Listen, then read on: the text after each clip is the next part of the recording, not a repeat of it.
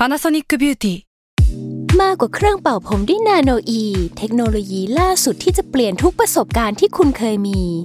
นาโนอีมอยส์เจอร์พลัสเพิ่มความชุ่มชื้นให้เส้นผมหลังใช้งานมากขึ้นถึง 18 เท่า พร้อมชะลอการเฟดของสีผมสำหรับคนชอบทำสีผม ดูแลความชุ่มชื้นทั้งเส้นผม หนังศีรษะและผิวคุณ Panasonic NA0J มีเทคโนโลยีนาโนอีที่ care only you s a l m o n PODCAST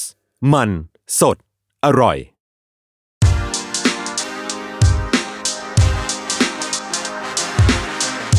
c i n e f y Podcast ทุกประเด็นภาพยนตร์กับคนรักหนัง สวัสดีครับ พบกับรายการ c i n e f y Podcast อีกครั้งนะครับ ผมจัสนะครับธีรพันธ์เงาจีนานันท์นะครับ ก็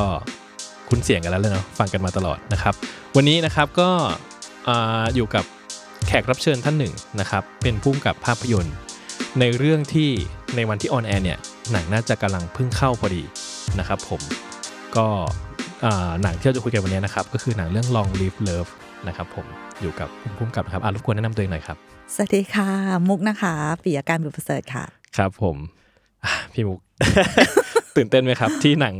กำลังจะเข้าโรงแล้ว ก็เพิ่งเริ่มนะคะอืมจริง ๆ เพิ่งเริ่มเพราะว่าเหมือนเพิ่งเสร็จ เพิ่งทำ Copy B ไปเมื่อวานนี้เองอือฮึโอเคค่ะขอเป็นความรู้คนฟังหน่อยครับ Copy A Copy B คืออะไรครับ Copy A จริง ๆ ก็คือการที่หนังมันแพ็คแล้วอะค่ะ คือเสร็จทุกอย่างแล้วแล้วเราก็ไปเช็คกันที่โรงหนังอือฮึเพื่อที่จะแบบ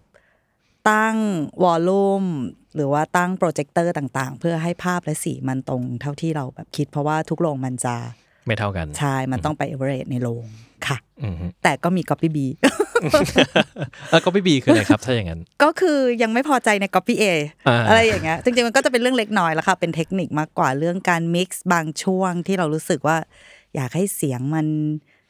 บางดังเบากว่านี้อะไรแบบเนี้ยค่ะอือฮึครับค่ะผมอาจจะมี Copy C D ไม่มีแล้วไม่มีแล้วเนาะไม่มีแล้วค่ะไม่มีแล้วค่ะโอเคครับผมพี่มุกครับทีนี้นะครับก็อ่าเรื่องนี้เป็นหนังเรื่องแรกใช่ หนังยาวค่ะเรื่องแรกเนาะใช่ค่ะก็เลยจะขอย้อนกลับไปนิดนึงครับว่าผลงานที่ผ่านมาของพี่มุกเนี่ยครับมีอะไรบ้างครับก็ถ้าที่ทุกคนรู้จักนะคะ ก็เป็นเนื้อคู่อือฮึคปบระตูผมถัดไปเนื้อคู่อยากรู้ว่าใครนะคะอืมครับแล้วก็มีทำละครเวทีนะคะ มีลำซิ่งซิงเกอร์นะคะอืมตอนนั้นแล้วก็ ช่วงสี่ห้าปีหลังก็เป็นโฟกัสเรื่องทำโฆษณาค่ะอืมสี่ห้าปีหลังคือมันสี่ห้าปีหลังหลังนี้จากเนื้อคู่หลังจากอ๋อหลังจากจบอันนั้นอ๋อค่ะโอเคครับ เนื้อคู่เนี่ยมีอยากรู้ว่าใครกับประตูถัดไปค่ะสองอันนี้ต่างกันยังไงครับ เปลี่ยนช่องค่ะโอเคพูดแล้วมันเจ็บเป็นเรื่องที่เล่าได้ใช่ไหมครับวันนี้เราได้ค่ะอ๋อเราโอเคได้เกิดอะไรขึ้นครับเพราะตอว่านนั้นแผลมันแห้งแล้วอ๋อ ตอนนั้นเป็นไงครับ ตอนนั้นมันเกิดอะไรขึ้น ก็คือจริง ๆ มันก็เป็นเรื่องระบบอะไรบางอย่างนะคะ ซึ่ง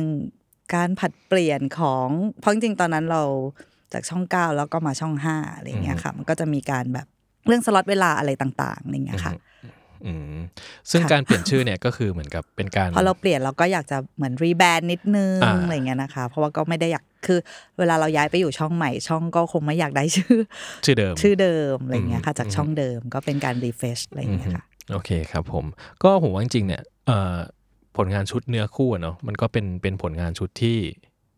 ผมว่ามันมีแฟนคลับเยอะมากคืออะผมอย่างผมเองอาจจะไม่ใช่บิ๊กแฟนของของซีรีส์นี้ค่ะแต่ก็ เข้าใจว่ามีแฟนคลับเยอะมาก แล้วก็มันสร้างความไอคอนิกบางอย่าง ไว้เยอะมาก ทุกวันนี้ก็ยังมีคนเอามาเล่นเป็นมีมกันอยู่เลยอืมค่ะใน character หรืออะไรก็ตามเนี่ยในเรื่องนะครับ ก็ขอเริ่มสักนิดนึงแล้วกันครับว่าตอนทำเนื้อคู่เนี่ยตอนนั้นนะมันเกิดขึ้นได้ยังไงอะครับ จริง ๆ มันเริ่มจากก็คือเอ่อตอนที่ปีสี่อะค่ะมุกก็เป็นผู้กำกับละครเวทีอือฮึลำซิ่งซิงเกอร์เนี่ยแหละค่ะที่มารีเมค ที่รัชดาลัยอีกทีด้วยอะไรเงี้ยนะคะ แล้วก็เป็นก็เป็นกลุ่มเพื่อนนะคะ ที่ทำละครเวทีด้วยกัน แล้วก็ทางพี่เก้งพี่วันนะคะแล้วพี่ศิลถ้าจำไม่ผิดนะคะ ก็คือแบบเห็นแก๊งนี้เห็นเห็นแก๊งนักเรียนรุ่นเนี้ยทำละครเวทีอันเนี้ยก็เลยชวนนะคะแบบติดต่อมาว่าแบบอยากจะทำอะไรไหมอะไรอย่างเงี้ยค่ะ แล้วก็เราตอนนั้นมีเรามีโอปอ มีเต๋อฉันทวิทย์แล้วก็มีไตเติ้ลนะคะ ผู้กำกับตุซี่นะคะ สี่คนก็กลุ่มกันว่า เออทำอะไรด้วยกันดีอะอะไรเงี้ยแล้วมันก็เป็นช่วงที่เราเพิ่งเรียนจบอะไรเงี้ยค่ะ มันก็เป็นโอกาสที่แบบมาแบบดีมากอะไรเงี้ยเราก็คิดว่า เออทำอะไรที่จริง ๆ เราเรียนฟิล์มนะคะ แต่ว่าก็รู้สึกว่าเขาก็คงทางผู้ใหญ่เขาคงชอบอะไรที่มันเป็นแบบความ comedy อะไรบางอย่างจากลำซิ่งอะไรเงี้ยนะคะ ก็เลยคิดว่า เออเรามาทำซิทคอมกันไหมอะไรเงี้ยค่ะ คิดว่าน่าจะลงตัวแล้วก็คิดว่าหนังยังไกลไป คือเราก็เพิ่งเรียนจบอะไรเงี้ยแต่รู้สึกว่าเออก็อยากลองทำอะไร ซึ่งก็ไม่คิดว่าสุดท้ายจากวันนั้นมันก็คือกินเวลาไปแบบ เกือบสิบปีในชีวิตได้ค่ะอืมเอ่อตอนที่ตอนที่บอกพี่แก้งพี่วันพี่สินว่าค่ะอยากทำซิทคอมค่ะเขาว่าไงกันบ้างอะครับเออเขาก็โอเคนะคะ ตอนนั้นเขาก็แต่มันก็เซอร์ไพรส์นิดหน่อยเพราะว่าตอนนั้นเป็น GTS เขาก็โฟกัสที่หนังใช่ไหมคะ แต่ก็เขาก็รู้สึกว่า โอเค คือตอนนั้นเขาอยากให้เราทำอะไรก็ได้อะค่ะ ก็เลย ตกลงมั้งคะคือเพราะเท่าที่ผมจำความได้นะครับ มันค่อนข้างนานแล้วเนาะผมก็ค่ะผมก็รู้สึกว่าเออจริง ๆ แล้วเนี่ย เข้าใจว่า GTH ไม่ได้เคยมีความเหมือนไม่ได้เคยเห็นเขาจะทำซีรีส์ใช่หรืออะไรใช่ก็ตามเป็นเป็นการโฟกัสทีวีครั้งแรกของของ GTS อืมด้วยอืมตอนนั้นค่ะอืมเท่ากับว่ามันก็ถือเป็นโปรเจกต์ที่ใหม่กับทุกคน ของใหม่ค่ายเลยใช่ไหมฮะใหม่มากใหม่มาก สุดๆค่ะตอนนั้นก็คือแบบ แล้วเราว่ามันก็เป็นข้อดีเหมือนกันนะคะ หมายถึงว่าครีเอทีฟอะไรมันค่อนข้างเด๋อเด๋อๆดีอะค่ะ แบบคือทำแบบที่อยากทำอะค่ะแล้วก็แบบไม่ได้มีมาตรฐานอะไรอะไรเงี้ยเราว่าคิดว่าเราคิดว่าอันนั้นน่าจะเป็นแบบส่งผลให้มันเป็นเป็นข้อดีอะของของตัวเนื้อคู่อะไรเงี้ยค่ะอืมเพราะว่ามันจะมีอะไรมันจะมีลูกอะไรบางอย่างที่ เฉพาะคือถ้าเป็นแฟนเนื้อคู่จะรู้ว่ามุกหรือ acting หรืออะไรบางอย่างมันจะแบบ detail มากๆอะค่ะ คือในในเชิงทั้งบททั้งอะไรอย่างเงี้ยเพราะว่าเราทำกันโดยแบบ ไม่มีข้อจำกัด ไม่มีเงื่อนไขไม่มี ผู้ใหญ่นี่คือเอาจริงนะครีเอทีฟตอนนั้นเนี่ยแบบ แทบจะแค่แบบพูดแค่ว่า อย่าให้ถึงคุกถึงตะราง ก็พอคือคือมันไม่มีครีเอทีฟอะไรมามาครอบเราเลยอะค่ะ ก็เป็นเด็กๆที่ทำกันจริง ๆ แบบเพิ่งเรียนจบไฟแรงอะไรอย่างเงี้ยค่ะอืมอืมแล้วทำไมตอนนั้นถึงไม่อยากลองไปทำหนังเลยอะฮะก็คือจริง ๆ อะ เป็นคนดูหนังก็เรียนหนังอะไรอย่างเงี้ยนะคะแล้วก็แล้วเราก็รู้สึกนะว่า ตัวเราอะมีวิชวลหรือหรือมีภาพอะไรบางอย่างที่ มึงทำวันนี้มึงตายแน่คือหมายถึงว่าเรารู้สึกไม่พร้อม เรารู้สึกว่าสิ่งที่เราชอบหรือสนใจทั้งความแฟนตาซีความอะไรอย่างเงี้ยค่ะ คือคือเราต้องการแบบเก็บเกี่ยวแบบ production ก่อนที่จะแบบอืมลงมือทำหนังอะไรเงี้อืยมอาจจะคิดเยอะแบบ nerd nerd ๆนิดนึงจริง ๆ เห็นอย่างนี้เนิร์ดนะคะ แบบว่า เออ ก็จะรู้สึกว่าเออมันยังไม่พร้อมเลยตอนนั้นอะไรเงี้ยแต่ผมเข้าใจได้นะครับ คือผมก็รู้สึกว่าคือผมก็เรียนเรียนหนังมาเหมือนกันค่ะรู้สึกว่าถ้าเกิดเรียนจบมาให้ทำหนังเลยอะก็ไม่เอาเหมือนกัน รู้สึกว่ากูจะไปพร้อมเลยวะเออรู้สึกแบบเออแต่ตอนนั้นคือแบบว่าทั้งความแฟนตาซีทั้งความอะไรคือมันมันยากมากในการแบบคือคือหมายถึงว่าเรามีมาตรฐานหนังที่เราชอบเหมือนกันนะอืมคะแบบว่าเออเราเห็นแบบ Jurassic Park เราเห็นรู้สึกว่าโอ้โหแต่แล้วเราอยากทำอะไรแบบแฟนตาซีแบบนั้นรู้สึกว่าตายแน่มึง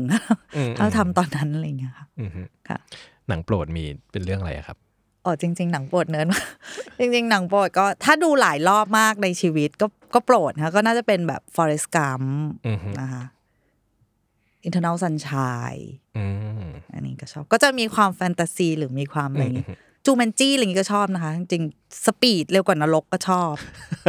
คือชอบหนังแบบ entertain เข้าใจด้วยเข้าใจอะไรอย่างเงี้ยค่ะ คือเป็นคนแบบแบบเนี้ยเสพแบบ เข้าใจได้ค่ะครับค่ะผมว่าแต่ผมว่า Jumanji ก็ จะมีใครไม่ชอบอะเนอะผมว่าทุกคนก็ต้องชอบ Jumanji หรือเปล่าเนาะอืมอืมนะครับนะคะ เข้าใจกัน ใช่ใช่ใช่ค่ะโอเคครับอ่าแล้วทีนี้เนี่ยครับ ตอนคือผมอะผมอะผมค่อนข้างมั่นใจว่าซิทคอมเนี่ย มันไม่มีการเรียนการสอนในมหาลัยหรอก มันเป็นสิ่งที่คือผมว่ามันเป็นศาสตร์ที่มันเราได้แต่เป็นผู้เสพมาตลอดอะคือเราไม่เคยได้รับการเทรนสิ่งนี้มาอืม ไม่น่ามีใครสอนหรือที่ไหนสอนว่า how to อืม production sitcom ค่ะตอนนั้นนะครับ เริ่มเริ่มตั้งไข่โปรเจกต์ให้มันไปต่อ develop sitcom ชิ้นนี้ยังไงอะครับ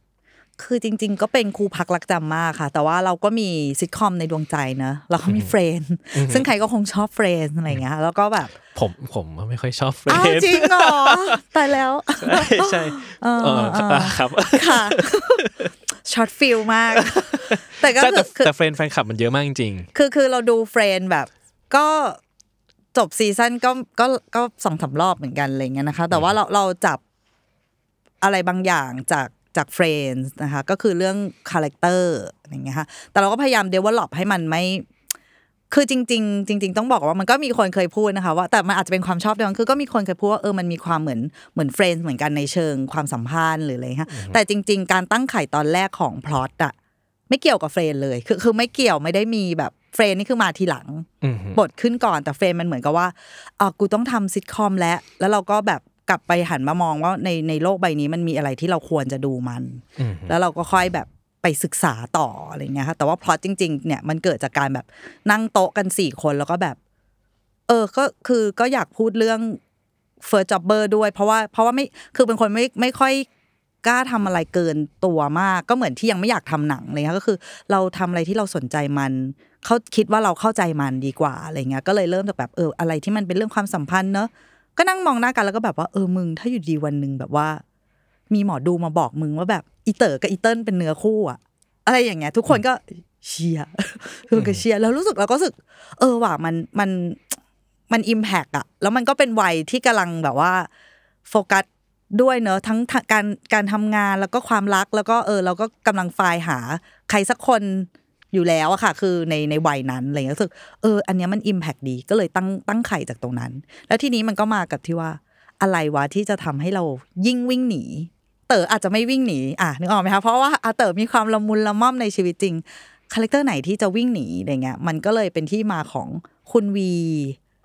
เนิร์ดมากๆ วิทยาศาสตร์สัสๆหรืออะไรเงี้ยหรือความแบบเออที่ไม่เข้ากับกับผู้หญิงสักคนหนึ่งที่จะชอบอะหรืออะไรอย่างเงี้ยนะคะแล้วก็มากับเพื่อนอีกคนที่ทั้งซกมก ทั้งเจ้าชู้ทั้งอะไรอย่างเงี้ยก็คือมาเป็นโจก็ set up ขึ้นมานี่ค่ะแล้วหลังจากนั้นนะคะ เราก็ค่อยแบบ อะพอไปศึกษามาแล้วเราก็ค้นพบว่า เออ สิ่งที่มัน strong ของความเป็นซิทคอมในในในใน Friends หรือเนี่ยเราสึกว่ามันคือการที่ เฮ้ยเราแบบ ต้องทำให้รักทุกตัว เพราะว่าถ้าเราจะไปเจอนี่ยาวๆอะค่ะ แบบตัวตัวละครแค่พอดอะมันไม่พอ แต่ว่ามันเหมือนว่าเราเราสัมผัสว่าเออตอนเราดู Friends หรือตอนเรารู้สึกว่าแบบ เฮ้ยมันเหมือนว่าทุกคนคือเพื่อนเราอะเราต้องไปต้องคอยแบบ เอาใจช่วยทุก moment ของทุกคนในนั้น โจอี้หรือคนทุกคนใน Friends เลยเราสึกว่าเออเพราะฉะนั้นเนี่ยเราเราคิดว่าเราจับจุดอันนี้ได้ค่ะ มันก็เลยเป็นที่มาที่ทำไมเนื้อคู่มันแบบ เราก็พยายามทำ character ทุกคนให้มันสุดแบบในในใน detail ในใน character นั้นๆอะไรเงี้ย จนทำให้ก็คิดว่าคนที่เป็นติ่งเนื้อคู่ก็คงจะชอบ เพราะว่า ไม่ว่าคุณจะเจอมุกจากใครอะ คุณก็จะรักมันเพราะเขาคือเพื่อน เขาคือเพื่อนทั้งหมดอะไรอย่างเงี้ยค่ะ อืมซึ่งเอ่ออันนี้ที่พี่พี่มุกบอกว่าแบบเหมือนกับว่าคนบอกว่าเออมันมีกลิ่นเหมือน Friends นะคือผมก็อยากจะ defend ว่าจริงๆแล้วผมว่าซิทคอมทั้งหมดในโลกเนี้ยมันก็พูดเรื่องความสัมพันธ์หมดแล้วแหละ คือผมว่ามันอืมโดยทั่วไปซิทคอมมันพูดเรื่องความสัมพันธ์ทั้งนั้นเลย อยู่ที่ค่ะว่ามันจะพูดถึงความสัมพันธ์ของใครและแบบไหนค่ะ คือคือเรามั้งคิดใช่ใช่เราคิดว่ามันแบบ journey อะเนอะคืออมพอซิทคอมมันยาวอะค่ะ เพราะฉะนั้นเราว่าเราไม่สามารถหนี ความสัมพันธ์ได้อะเพราะว่าเจอนี่ชีวิตมนุษย์เราจริง ๆอะการที่มันจะติดตามอะไรแบบห้าปีแปดปีอะไรอย่างเงี้ย มันต้องว่าด้วยเรื่องความสัมพันธ์ชีวิต อืมฮะค่ะคือผมชอบ Big Bang Theory มากชอบเหมือนกัน เออผมชอบมาก แต่ผมไม่มั่นใจว่าดีใจ ชอบเหมือนสกทีใช่แต่ผมไม่มั่นใจว่าณวันเนี้ยถ้ากลับไปดูเริ่มดูอีกครั้งจะชอบไหมนะ แต่ว่าคือผมรู้สึกว่ามันก็ในในในตอนวัยรุ่นวัยรุ่นอะบอกอุ้ยเรื่องนี้มันสนุกมากเลยว่ะอะไรเงี้ยแล้วก็ ผมก็ดูซิทคอมบ้างอะไรเงี้ยเนาะผมก็คือเห็นว่ามันก็มีความเปลี่ยนแปลงบ้างแหละ เหมือนว่าคือผมว่าซิทคอมแบบดั้งเดิมมันก็ค่อนข้างตายไปหมดแล้วอืมมันจะกลายเป็นบุ๊กลินนายนายกลายเป็นอะไรแทนอะไรเงี้ยเนาะแต่ผมว่าเออผมว่าอย่างบิ๊กแบงก็สนุกดีแล้วมันก็พูดเรื่องความสัมพันธ์ทั้งนั้นเลยอืมแล้วก็ยาวกว่าสิบเป็นสิบซีซั่นอะไรเงี้ยก็แบบ อืม มันก็ มันก็เป็นความรู้สึกเนี้ยเนาะที่เรารู้สึกว่าเราเป็นเพื่อนกับตัวละครอะค่ะ เออตอนพี่แบงจบผมก็ร้องไห้เลยเพราะว่าไม่น่าเชื่อตัวเองใช่ไหมใช่เออแบบโอ้ตัวละครมันเดินทางมาถึงจุดนี้อะจริงขนสิบลุกกว่าปีของเราอืมนะครับอะไปดูกันได้นะครับโอเคอะแล้วทีนี้เนี่ยครับ ตอนนั้นเนี่ยความตั้งใจจริง ๆ มันก็เท่ากับมันไม่ได้ซับซ้อนอะไรมากเลย ก็แค่แบบ เอออยากทำงานสักชิ้นหนึ่งที่ที่เรารู้สึกกับมัน ที่เราอะไรไปกับมันเนาะแล้วก็ค่ะเป็นงานชิ้นนี้ขึ้นมา ใช่ไหมครับเอ่อ โดยรวมๆถือว่าพอใจไหมฮะณวันนั้นตอนที่ทำตอนที่เริ่มทำมันขึ้นมาแล้วฮะพอใจนะคะ คือมจริง ๆ จริง ๆ ก็เป็นคนแบบทำอะไรแล้วก็ต้องพูดได้อะว่ามันคืองานเราอะไรเงี้ยคือแม้แม้แม้กระทั่งแบบวิธีเขียนบทอะค่ะคือ มันเพราะว่ามันยาวเนอะมันก็จะแล้วทีมเขียนบทมันก็จะมีแบบสี่คนอะไรอย่างเงี้ยนะคะ เราจะแบบทุกครั้งที่เราเขียนกันอะทุกมุกเลยนะคะ เวลาเราลงในงานเงี้ยเราจะแบบ แม้ว่าจะมีคนหนึ่งไม่ชอบมุกนี้ติดอะเราไม่ถามเหตุผลอะไม่มีระบบโหวตอืมคือเผด็จการล้วนคือสี่คนนี้ต้องชอบอ่าฮะเพื่อที่ว่าพอเวลามันออกไปอะค่ะ มึงต้องรับ ทุกคนต้องรับ ถ้ามันจะแป๊กถ้ามันอะไรทุกคนต้องรับมุกนี้จะไม่มีการแบบว่า เฮ้ย แบบอันนี้ตอนนี้คนนี้เขียนตอนนี้คนนี้เขียนอะไรเงี้ย คือทีมจะไม่มีอันนี้เลยอะไรเงี้ยเพราะฉะนั้นเนี่ยถ้าถามว่าพอใจไหมเนี่ยก็ต้องตอบว่าแบบ พอใจ เพราะว่าเราไม่ยอมผ่านอะไรแบบนี้ไปอยู่แล้วอะค่ะแบบระยะเวลาในการทำงานทั้งหมด คือซีรีส์เรื่องนี้มันมีกี่ตอนนะครับ ทั้งหมดแล้วอะจำจำไม่ได้ต้องถามแอดมินเออแต่คร่าวๆนี่หก็ลักเป็นอยู่ที่ร้อยนะคะอ่าคิดว่าใช่ร้ไหมอยค่ะการต้องเขียนบทกับคนสี่คนเป็นร้อยตอนเนี่ยครับ มันมีเบื่อกันบ้างไหมฮะ มีนะคะก็มีคือแต่ว่าพอหลังๆ มันก็จะมีความแบบ เรารู้แล้วว่าตอนเนี้ย อะไรมันเป็นมันเป็นหัวใจอะค่ะ เราก็จะเริ่มแบบ อะถ้าเป็นเรื่องทำลายล้างตอนนี้ ขอเชิญคุณปุกกี้อะไรอย่างเงี้ยเราก็จะมีการ select เพื่อเพื่อยิ่งทำให้มันดันให้มันดีขึ้นนะคะ คือหมายความว่า คือจากความเบื่อมันก็จะกลายเป็นแบบ เราก็จะหาข้อดีว่าแบบว่าเอออะถ้าตอนกระเทยมาก็ต้องให้คุณไตเติ้ลลีดหรือตอนอะไรอย่างเงี้ย แบบว่าก็หาวิธีการอยู่กับมันนะคะ อืมค่ะ โอเคครับ ทีนี้เนี่ยผม ผมเข้าใจว่านะครับ ในวงการทีวีไทยเนี่ยณวันนั้นเลยเนาะหรือจริงๆนะวันนี้ก็ตามอะผมว่าคนทำซิทคอม ผู้ผลิตซิทคอมจริงๆ มันมีน้อยมาก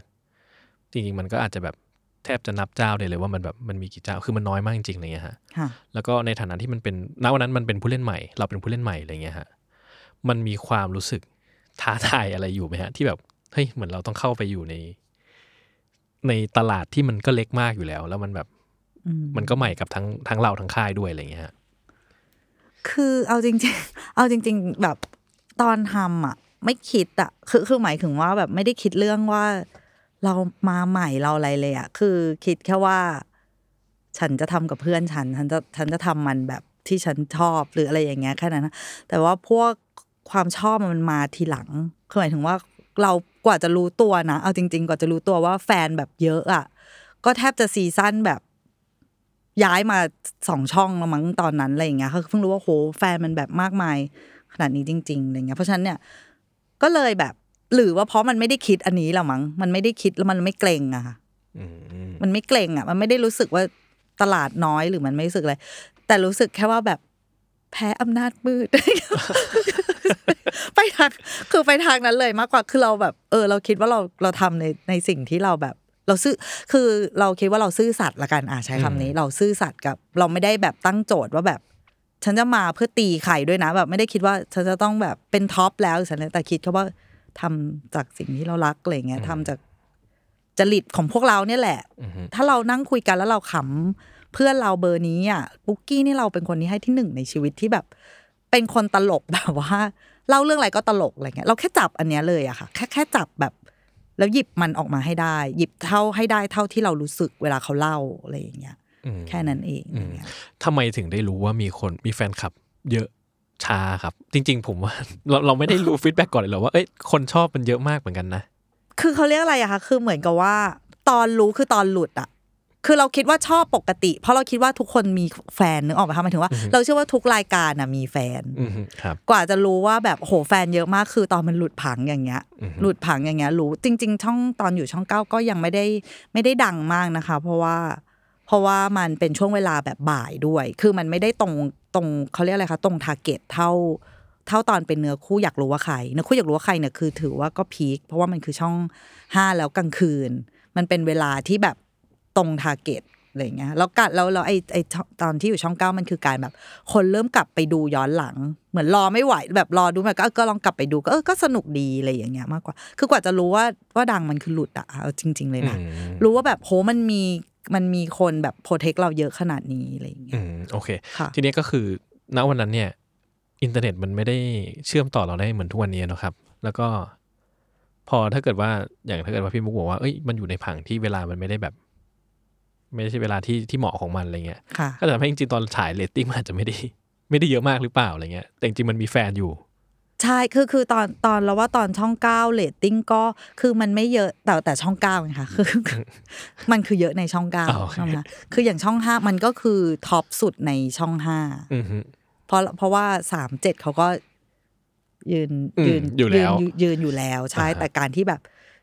ฉันเหมือนแบบฉันแบบทำผลงานให้ช่องแบบอืมอืมอืมในเรตติ้งที่เราก็เห็นว่ารายการอื่นเขาก็ไม่ได้มากเท่านี้อะไรอย่างเงี้ย มันก็เจ็บอะไรอย่างงี้อือฮึโอเคครับผมแต่สิ่งที่คิดว่าโหตอนนั้นแบบเราทำได้ดีมากเลย แล้วแบบมันช่วยให้เราเรียนรู้อะไรบางอย่างเยอะมากเลยอะมันมีอะไรบ้างไหมฮะ คือพอถ้าถ้ามองย้อนกลับไปนะคะ คิดว่าสิ่งที่ได้จากเนื้อคู่คือ เคมีคอลของนักแสดงมั้งคะแล้วก็เราคิดว่าเราคิดว่าตอนนั้นน่ะเราเหมือนอยู่ดีๆ ตอนนั้นเราก็คิดขึ้นมาเองว่าแบบ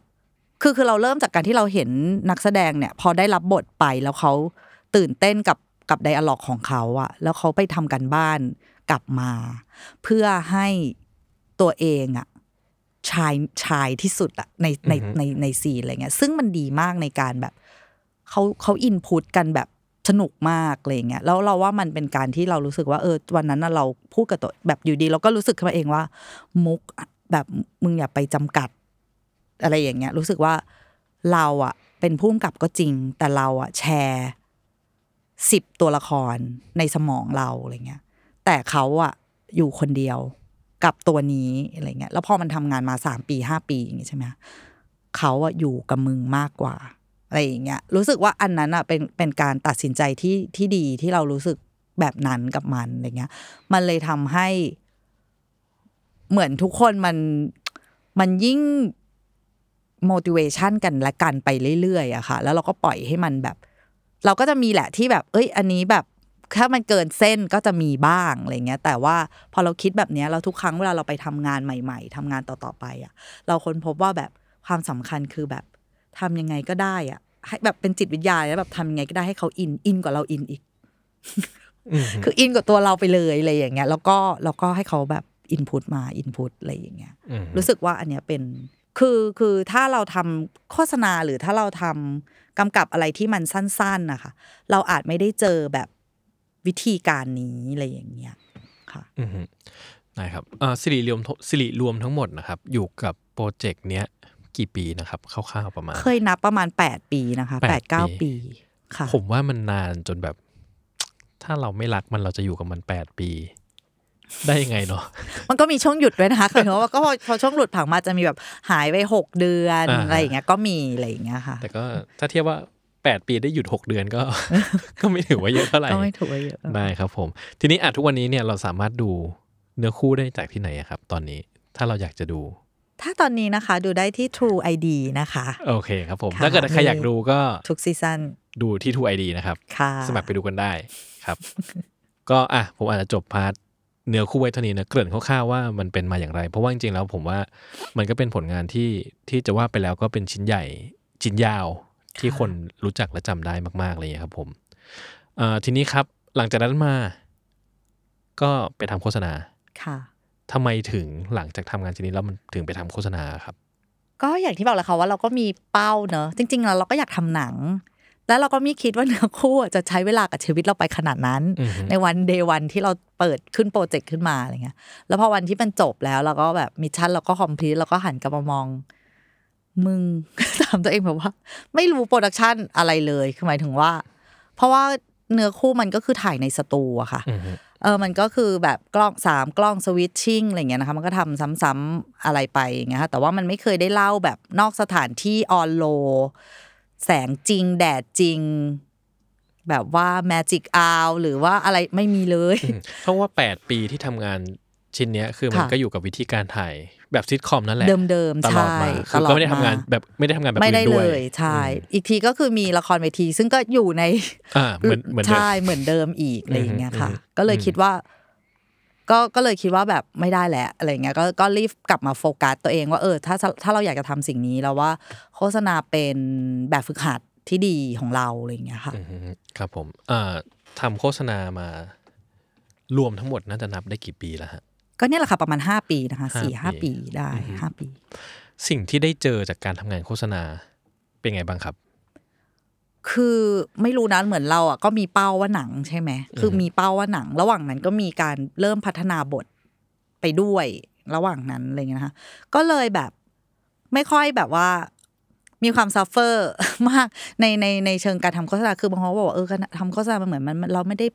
เป็นตัวเราร้อยเปอร์เซ็นหรือมันไม่ได้อะไรอย่างนี้นะคะ แต่ว่าเราก็คือ เรารู้ว่าเป้าหมายเราคือแบบ กูต้องทำหนังอะ กูต้องแบบหาบอร์ด หรือกูต้อง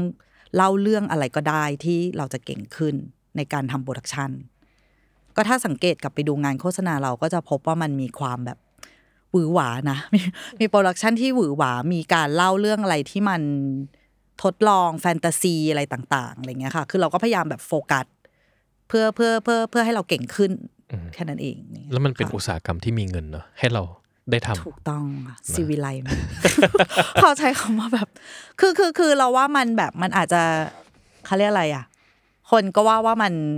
ได้เงินเยอะเม็ดเงินมหาศาลอะไรเงี้ยแต่จริง ๆ แล้วว่ามัน make sense แบบหมายหมายถึงว่าในการทำ production มันควรมีเท่านี้อะมันมันควรมีประมาณนี้อะค่ะโดยหลักการแล้วไม่ว่า production อะไรมันควรมีเงินเท่านี้ ประมาณนี้เป็นเป็น base อ่าฮะนะคะเออเพราะว่าเพราะว่าเอาจริง ๆที่ที่บอกว่าเก่งอยากเก่งขึ้นแล้วมาทำโฆษณาเนี่ย เพราะว่าก็เคยได้ยินคนขู่ว่าแบบถ่ายหนังเนี่ยวันหนึ่งคือแบบสี่สิบห้าสิบช็อตนะอือฮึอะไรอย่างเงี้ยถึงจะแบบพอค่ะหมายถึงว่างบประมาณ เหมือนว่าเราได้หนังมาหนึ่งชั่วโมงเนี่ยเรามีคิวแค่แบบสิบแปดคิวสิบห้าคิวหรือดีสุดๆ ก็ยี่สิบคิวอะไรอย่างเงี้ยอือฮึมันก็ต้องครับมันเนตมันต้องอะไรเงี้ย ซึ่งโฆษณามันก็จะช่วยให้เราฝึกโปรดักชันไปอะไรอย่างเงี้ย แต่ถามว่าถ้ามันจะดีอะ มันก็ไม่ควรอืมมันใช่ไหมคะใช่หนังครับมันใช่ไม่ควรไปมันไม่ควรเยอะขนาดนั้นไม่ควรไปะรย่างอัเงี้ยดใช่ ตอนถ่ายหนังนี้กี่ช็อตครับวันหนึ่งคิวหนึ่งโหแล้วว่ามากสุดก็มีห้าสิบโอ้ ก็มีอินเสิร์ตแบบว่า คือคือมันต้องทำกันบ้านแบบว่าสุดๆอะค่ะคือแม้ขนาดเราทำโฆษณามาแล้วอะถ่ายหนังไปนี่นะ ผ่านไปประมาณห้าคิว คือมันต้องรีบมากนึกออกไหมคะแล้วแบบวันหนึ่งคือเหมือนเราได้เหมือนเหมือนเหมือนเราถ่ายแบบสามสามชั่วโมงช่วงเช้าอย่างเงี้ย แต่เราได้เนื้อมาแบบสิบห้านาทีแล้วของหนังอะอือฮึซึ่งถ้าปกติอะโฆษณา มันคือวันหนึ่งได้ประมาณมาประมาณแบบสี่ห้านาที ก็คืออมเก่งแล้วอะไรเงี้ย แต่นี่คือ แล้วมันก็จะมีความเหวอเวอๆว่าเราแบบ ขาดอันนู้นไหมอือฮึอือฮึช็อตมันพอไหมหรืออะไรอย่างเงี้ยอือฮึพอผ่านไปห้าคิวก็เริ่มสะสมความแบบหน่อย ตื่นเช้ามาต้องแบบมุกมึงไม่ได้ไม่เก่ง มึงแค่จน เพื่อปลอบโยนใช่ปรับโยนตัวเองไปเพราะผมกำลังจะถามว่าเออพอบอกว่าเนี่ยไปทำโฆษณาเพื่อฝึกมืออะแต่เป็นฝึกกับอุตสาหกรรมที่มันมีเงินให้เราค่อย ๆ ใช้ได้ใช่ พอมาทำหนังจริงอะมันมันน่าจะ ก็มันยังยังเหมือนว่ามันได้ความแม่นยำไงคะอ่าคือคือเหมือนว่าคือสุดท้ายพอหนังอย่างเงี้ยเราก็จะพบว่าแบบพอเราทำโฆษณาอย่างเงี้ยเราจะมี detail บางอย่าง เช่น คือเราก็เป็นคนสนใจ art direction อะไรอย่างงี้ด้วยนะคะแล้วก็อยากมีสร้างโลกอะไรของเราเวลาเราทำหนังอะไรเงี้ยคือถ้าเราไม่ทำโฆษณามาเราก็จะไม่สามารถกล้า insert แบบสอง cut เราไปเลยอะอือฮึเพราะเรามั่นมั่นใจแล้วว่า art direction ที่เราอ่า brief หรือได้ว่าแล้วได้อะไรอย่างเงี้ยก้อนเนี้ยมันคือ visual แบบแบบนี้ บางทีก็คือ run แบบห้าวิแล้วไปเลยอะไรอย่างเงี้ย คือมันเป็นเบอร์นั้นนะคะอืในความรีบอืออะไรอย่างเงี้ยมันก็เป็น benefit บางอย่างใช่ที่มอบกลับมาให้เราใช่ไหมใช่ฮะค่ะโอเคครับ ก็อ่าทีนี้เนี่ยนอกจากความแม่นยำนี้แล้วครับ มี benefit อะไรจากการที่เราไปผ่านโฆษณามาแล้ว มันช่วยให้เราทำหนังง่ายขึ้นไหมฮะก็จริงๆ เยอะมากนะคะ ที่ที่เป็น benefit ก็หมายถึงว่า อุปกรณ์กล้องการใช้หรือการแบบ manage shot ในการเล่าอะไรเงี้ยค่ะ คือคือโฆษณาข้อดีของมันก็คือว่า มันจะฮุกเลย คือมันจะฮุกแมสเซจเราจะแข็งแรง มันเป็นการฝึกการเล่าแบบแบบแมสเซจสตรองมากๆอย่างเงี้ยค่ะ เพราะฉะนั้นเนี่ยเราก็คิดว่าข้อดีของมันก็คือเราจะแบบเพราะแล้วเราก็คิดว่ามันเป็นอย่างนั้จริงๆ เพราะเวลาเราไปตัดหนังอะพอเราทำหนังขึ้นมาจริงๆอะคือบางทีหนังมันต้องการ vibe ต้องการ emotional อะไรบางอย่าง มี room มีอะไรของมันอะไรอย่างเงี้ย แต่ว่าก็คือเวลาเราพอเราได้ชิ้น footage เรามาดูเลยเรารู้สึกว่าโอ้โห message เรา strong มากหมายถึงว่าก็เป็นข้อดีอะไรเงี้ย แต่เราก็ค่อย ๆ ทอนมันอือฮึนึกออกไหมคะ ก็คือคิดว่าตัวเองแบบข้อดีก็คืออาจจะ message ที่สื่อสารคิดว่าครบอะไรอย่างเงี้ยค่ะ คือพอผ่านการทำโฆษณาอือฮึคือจริงๆอะผมก็รู้สึกว่าถ้าเอ่ออันนี้จากคือจริงๆผมว่า โดยทั่วไปแล้วเนี่ย คนอาจจะไม่ได้รู้จักพี่มุกเยอะ เพราะว่าจากเนื้อคู่จริงๆอะผมคิดว่าเราก็ไม่รู้ว่าใครคือคนทบอกว่าคือโฆษณาใช่ไหมคะ หรือว่าต่อจากตั้งนั้นแต่อ๋อตั้งแต่ตั้งแต่เนื้อคู่เนื้ต้นมาคืออ๋อแบบคนทำคือใครอะไรเงี้ยค่ะคือเราก็อาจจะอ๋อรู้เห็นชื่อ แต่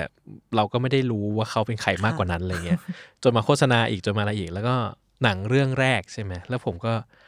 เลยมีคำถามในใจว่า มันใช้เวลานานเหมือนกันเนอะกว่าที่คนคนเนี้ยจะทำหนังเรื่องแรก แล้วก็เลยเลยมีคำถามในใจ แต่ก็คิดว่าจริงๆค่อนข้างตอบไปแล้วแต่ขอถามอีกนิดนึงแล้วกันว่า จากเครดิตของเนื้อคู่เองหรืออะไรเองเนี่ยณวันนั้นเราก็สามารถกระเถิบขึ้นมาทำหนังใหญ่ได้เลยป่ะฮะคือคือทำไมเราถึงต้องรอให้มันนานขนาดนี้ถึงจะทำหนังเรื่องแรกของเรา ก็คือเราเราว่าส่วนหนึ่งมันมันน่าจะแบ่งเป็นสองส่วนเนอะก็คือเป็น personal เองที่รู้สึกตัวเองไม่พร้อมในการทำโปรดักชันกับอีกอันหนึ่งก็คือจริง ๆ ตอนพัฒนาบทอะค่ะมันก็มีความยากของสิ่งที่เรากำลังจะเล่น ใน Long Live Love นะคะ คือมันเป็นหนังที่เราไม่ค่อยเชื่อเรื่องชองมากอืมหมายถึงว่าเราคิดว่าหนังมันสามารถมีสองสามช่องได้ ตอนนั้นซึ่งมันค่อนข้างใหม่นะ ถามเรานะ หมายถึงว่าสคริปต์เราเองมันก็อาจจะมีปัญหาในการทำให้เห็นภาพชัดหรือเปล่าอะไรอย่างเงี้ยค่ะ มันก็มีกะจริง ๆ คือกว่ากว่าจะเจอสตูดิโอที่ set up กว่าจะเจอพี่ทองดีที่มาช่วยโป รดิวเซอร์อะไรอย่างเงี้ยนะคะ มันก็มีการที่แบบต้องพัฒนาสคริปต์อะไรบางอย่างอะไรอย่างเงี้ยค่ะ คือก็คิดว่าความยากน่าจะเป็นที่ เออมันมันมีความ explore สูงเหมือนกันอะไรอย่างเงี้ยค่ะแล้วก็แฟนตาซีกับหนังไทยก็ไม่ได้มีมานานอือฮึด้วยนะคะ เอาจริง ๆ เราก็เพิ่งพบว่าเออมันก็เออไม่ได้มีมานานถ้าไม่นับแบบขมังเวทย์หรือว่าอะไรที่มันเป็นศาสตร์อะไรอย่างเงี้ยค่ะ อันนี้มันเป็นแฟนตาซีที่แบบ เป็นแฟนตาซีด้วยมีดราม่าแล้วมี comedy อะไรอย่างเงี้ยบางทีมันก็อาจจะทำให้ เออเขารู้สึกว่ามันมันไปได้ด้วยเหรอมันมันมีอย่างนี้เหรออะไรอย่างเงี้ยอือฮึเพราะว่าจากจากจุดตั้งต้นวันนั้นนะคะ ในการทำสคริปต์หรืออะไร แล้วเดินทางมาเนี่ย คือมันค่อยๆมีหนังที่ทำให้เราตบตบเข่าอะ คือหมายถึงว่าเฮ้ยมีได้สิวะอะไรอย่างเงี้ย คือเช่นแบบ อย่างออสการ์ล่าสุดแบบ everything everywhere เนี่ยมันมันมันก็เพิ่งมานะคะ เอาจริง ๆ หมายถึงว่าช่องที่มันพูดเรื่องความสัมพันธ์ครอบครัวแล้วแฟนตาซีแล้ว แล้วดราม่าแบบแบบถึงอะหมายถึงว่าดราม่าที่มันลึกซึ้งจริง ๆ อะไรอย่างเงี้ย มันก็เพิ่งมาอะไรอย่างเงี้ยค่ะ ก็รู้สึกว่ามันอาจจะแบบต้องใช้เวลาในการทำให้คนแบบเข้าใจมันอะไรอย่างเงี้ยค่ะ ซึ่งจะว่าไปแล้วก็คือ Long Live Love เนี่ยเป็นสคริปต์ที่พี่มุกอยากทำมาตลอดเลย ค่ะ และ develop มันมาตลอด ตลอด ก็คือมีความรู้สึกว่านี่แหละคือหนังเรื่องแรกที่อยากจะทำจริง ๆ คือมันมีผ่านการลองผิดลองถูกด้วยไง คือมันมีผ่านการแบบว่า เอ๊ะหรือว่าเราจะลดทอนอะไรความซับซ้อนหรืออะไรอย่างเงี้ยค่ะ คือมันก็จะมีอย่างเงี้ย แต่ว่าเป็นคนแบบว่าสุดท้ายแบบซื่อสัตย์กับตัวเองมาก ก็เป็นแบบมีถึงขั้นแบบว่า อันนี้ก็คือก็อยากแชร์นะคะ เพราะว่าคนจะได้แบบ motivation คนนะเนาะหมายถึงว่า เราอะเคยมีช่วงเวลาที่ถึงขนาดว่าพอเราปรับไปแล้ว แล้วเราไม่อยากตื่นมาเขียนบทเราเองอะอือฮึแล้วเราอะจริง ๆ เป็นคนแบบบ้างานมาก แล้วก็แบบชอบทำงานอะไรเงี้ย อยู่ดีก็เป็นแบบพอเช้ามาแล้วก็ เฮ้ยทำไมเราแบบง่วงจังวะอือฮึไม่อยากตื่นมาเขียนบอกคิดถึงเขาเอ๊ะตัวเองซึมเศร้าเหรอ ตัวเองเป็นอะไรอะไรอย่างเงี้ย โอ๊ยพบหมอเลยนะคะแบบว่า เพราะว่าอยากแบบไม่เข้าใจตัวเองว่าทำไมตัวเองถึงแบบ อยู่ดีๆก็ไม่อยากอะไร เงี้ยเพราะว่าเนี่ยแหละค่ะมันมันน่าจะเป็นความแบบรู้สึกที่เราแบบ พอเราซื่อสัตย์กับสิ่งที่เราทำแล้วเราต้องปรับอะไรที่มันเพื่อเพื่อเหมือนเพื่อประนีประนอมอะไรอะมันกลายเป็นว่ามันเอฟเฟกต์กับเราอะกลายเป็นเราไม่อยากจะทำบทที่มันไปอีกทางหนึ่งก็เลยอะ พอไปหาหมอหมอบอกว่าไม่ยังยังไม่ถึงยังไม่ได้เป็นนะอะไรอย่างเงี้ยแล้วก็แบบว่ามันเป็นแค่อาการแบบว่า เหมือนเราอาจจะโตมาแบบไม่ได้มี ใครมาล้อมกรอบมากตั้งแต่เนื้อคู่หรือตั้งแต่เราค่อนข้างแบบหรือแม้กระทั่งทำโฆษณาเราก็จะค่อนข้างได้ลูกค้าที่แบบ เลือกเราเพราะว่าดิเรกชันหรือว่าวิธีของเราอะไรอย่างเงี้ยค่ะ ก็เลยแบบ เออเนี่ย มันก็เลยเป็นจุดแบบ โอเค กลับมาแบบ ไม่ประนีประนอมและก็เดินหน้าต่อ มันก็เลยยาวนานอือฮึนิดนึงอือฮึค่ะอืมเท่ากับว่าหนังเรื่องนี้เนี่ย มันใช้เวลาถ้าจะว่ากันง่ายๆคือมันมันรอความพร้อมของทั้งทักษะ แล้วก็เวลาของมัน ด้วย จะว่างี้เนอะคิดก็ได้ว่าเนอะใช่ค่ะอืมใช่ทำไมถึงได้พี่ทองดีมาเป็นโปรดิวเซอร์ครับ อันนี้จริงๆผมเซอร์ไพรส์มากเลยนะ คือผมผมเกริ่นให้คนฟังก่อนนะครับว่าคือจริงๆพี่ทองดีเนะครับเป็นโปรดิวเซอร์หนังจะว่าเป็นโปรดิวเซอร์หนังอิสระเนาะชื่อดังคนหนึ่งหลังๆอยากตอบว่าแบบเหมือนหลอกพี่ทองดีมากแล้วเรื่องนี้น่ารักมาก ๆ เลยค่ะอืมอืมคือถ้าถามเราแบบว่า ทุกวันนี้เรายังชอบล้อพี่ทองว่าแบบ พี่ทองอายหรือเปล่า อะไรอย่างเงี้ยนิดนึงคือพี่ทองจะเป็นทำหนัง art มากหนังอ่าอิสระใช่หนังอิมสระมากอะไรอย่างเงี้ยใช่ค่ะ แต่ก็คือจริง ๆ ได้รับการแนะนำมาจากพี่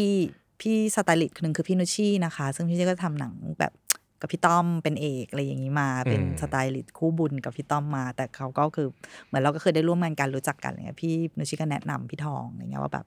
เออเหมือนเราก็ไปปรึกษาแหละค่ะ ไปคุยว่าเออเรา เราอยากเซตอัพสิ่งนี้แบบที่มันไม่มีกรอบแบบเออจะไปยังไงดีอะไรเงี้ย ก็เลยไปไปนัดเจอกับพี่ทองอะไรเงี้ยค่ะ แล้วก็พูดคุยกันแล้วก็เล่าเรื่องให้พี่ทองฟังอะไรเงี้ยอืมฮึซึ่งก็เนี่ยค่ะมันก็เป็นอะไรที่พี่พี่ทองเขาก็แบบเปิดกว้าง อาจจะกว้างไปจนวันนี้ แต่แต่ผมว่าค่ะพอฟังทั้งหมดแล้วรู้สึกว่าด้วยด้วยสิด้วยสิ่งที่มุกพี่มุกอยากทำเองอะ มันก็อาจจะเหมาะแล้วแหละที่เป็นพี่ทองมา จัดการให้หรือเปล่านะ อันนี้ผมไม่ไม่ใช่ไม่แน่ใช่ใจเหก็มือนกันก็ก็น่าจะเออคิดว่า แต่ทีเนี้ยผมก็รู้สึกว่าผมประหลาดใจเหมือนกันที่อ๋อหนังเรื่องนี้เป็นพี่ทองเหรอเพราะรู้สึกว่าเออไม่ไม่คือไม่ได้ไม่ได้จะบอกว่าเฮ้ยพออาร์ตมากอินดี้มากแล้วมันทำหนัง ที่หน้าตาดูแมนแมสไม่ได้นะ แต่แค่แบบว่า โอ้ไม่เคยเห็นโหมดนี้เท่าไหร่อะไรเงี้ยค่ะคิดว่าแบบเอ่ออย่างแมสสุดที่นึกออกของพี่ทอง คืออะไรผมก็นึกไม่ออกเหมือนกันอะเอออ่าแล้วอะไรที่ทำให้แบบพี่ทองเขาสนใจโปรเจกต์นี้อะฮะตอนนั้นที่คุยกัน จริง ๆ ไม่เคยถามแกตรงๆ ต้องไปถามแกเองเขิน แต่ว่าแบบมันมีจุดหนึ่งมั้งคะที่แบบ เหมือนเราก็เล่าเล่าเล่าไปอยู่ แล้วเขาก็ฟังแล้วเขาก็ถามเรา ประโยคนึงกับ SCQ อะไรบางอย่าง ซึ่งคงบอกไม่ได้นะคะ เพราะมันจะสปอยอะไรเงี้ยอือฮึแต่เขาจะเหมือนว่าถาม SCQ นี้อะไรอย่างเงี้ยแล้วเขาก็ถามขึ้นมาแล้วเราแล้วเราก็ก็ถามเราว่าเราเรามีทัศนคติแบบเหมือนเราคิดยังไงกับ SCQ นี้อะไรอย่างเงี้ย แล้วเราก็ตอบมันไปอะไรอย่างเงี้ย แล้วพี่ทองก็เอ้ยงั้นทำดีวะอะไรอย่างเงี้ย คือเขาก็คงเห็นทัศนคติอะไรบางอย่างในในเรื่องที่เรากำลังอยากจะพูดอะไรอย่างเงี้ยค่ะ แล้วเขาก็มีคำถามกับ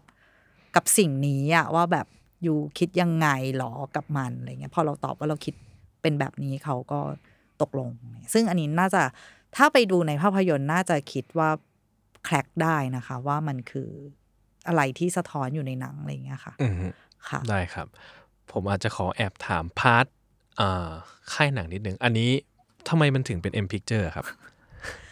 ก็คือจริง ๆ จริง ๆ พี่ทองช่วงหลังอะค่ะ ก็คืออยู่กับพี่คงเดชเนอะแล้วก็อือฮึอยู่กับ M Picture อะไรอย่างเงี้ยค่ะอ๋อโอเคใช่ แล้วพอดีประจวบกับมีพี่อิ๋วจริง ๆ โปรดิวเซอร์มีสองคนนะคะ มีพี่อิ๋วอีกคนหนึ่งเหมือนกันนะคะ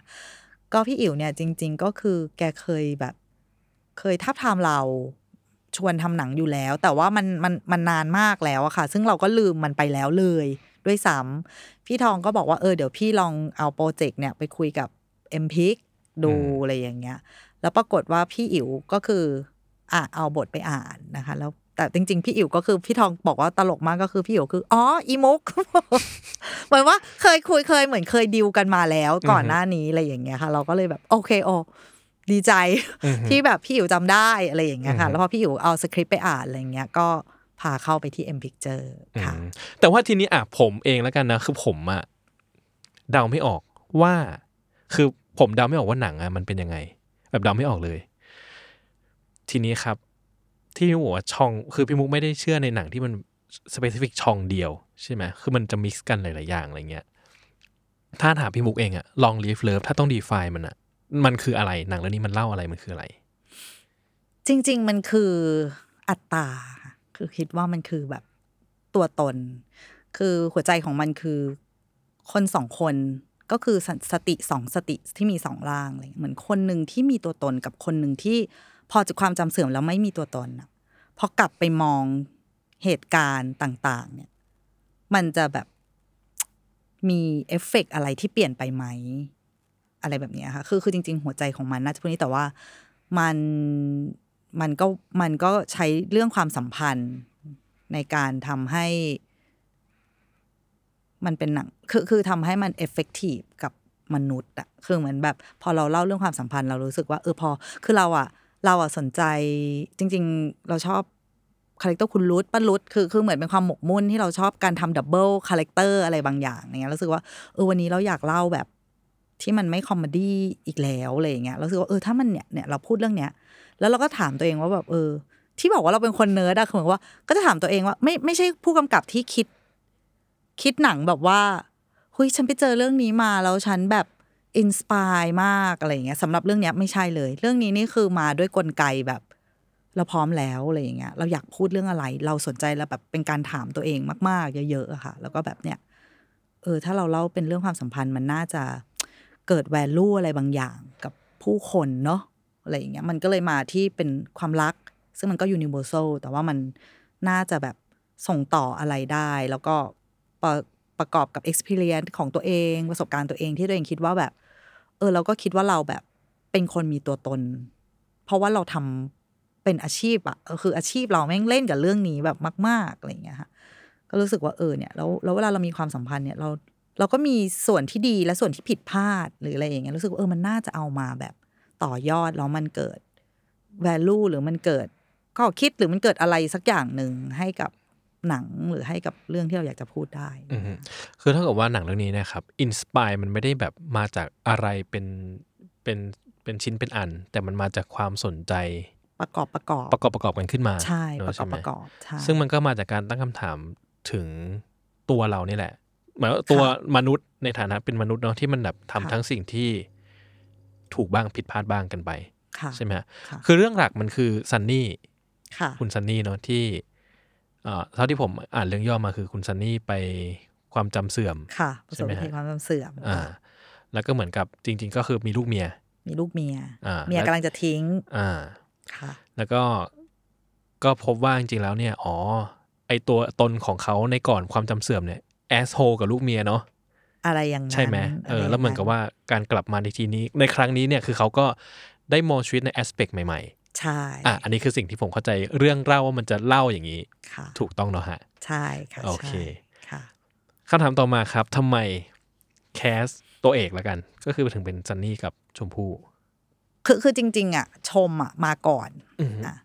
แล้วก็รู้สึกแค่ว่าแบบเราไม่เคยทำงานกับเขาแบบจริง ๆ จังๆอะไรอย่างเงี้ยค่ะ แต่ว่าที่เราเลือกเขาเนี่ยเพราะว่าเราสนใจแบบ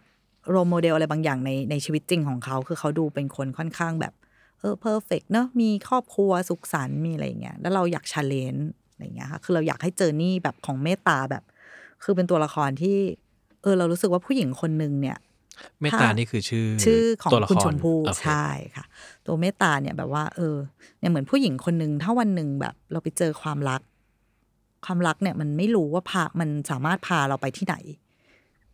ที่เราก็ไม่รู้เลยอะไรอย่างเงี้ยก็รู้สึกว่าแบบเออ ก็อยากให้เขามีลุคที่มัน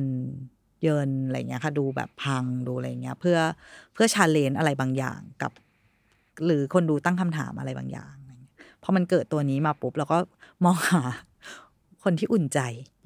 เพราะว่าเราเราเราก็แบบมันก็หนังเรื่องแรกอะคือเจียมตัวไงเหมือนเดิม คือกลัวคือเหมือนกับว่า เออมันน่าจะมีคนที่เราไว้ใจ มีคนที่เรารู้สึกว่าแบบ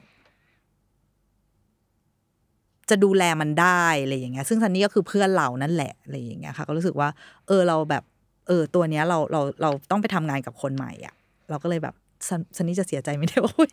แต่หมายถึงว่าเออรู้สึกอย่างนั้นจริง ๆ ในตอนแรกในการทำอะรู้สึกว่ามันยากอยู่แล้วในในบทของมันอะไรอย่างเงี้ยค่ะ มันก็เลยเป็นที่มาของซันนี่อะไรอย่างเงี้ยค่ะอืมค่ะเอ่อแล้วตแต่ว่าตอนเขียนตอนทำบทขึ้นมาครั้งแรกไม่ได้คิดถึงนักแสดงก่อนว่าจะเป็นใคร ก็จะมีชม จริงอ่าๆจะมีชมตอนเขียน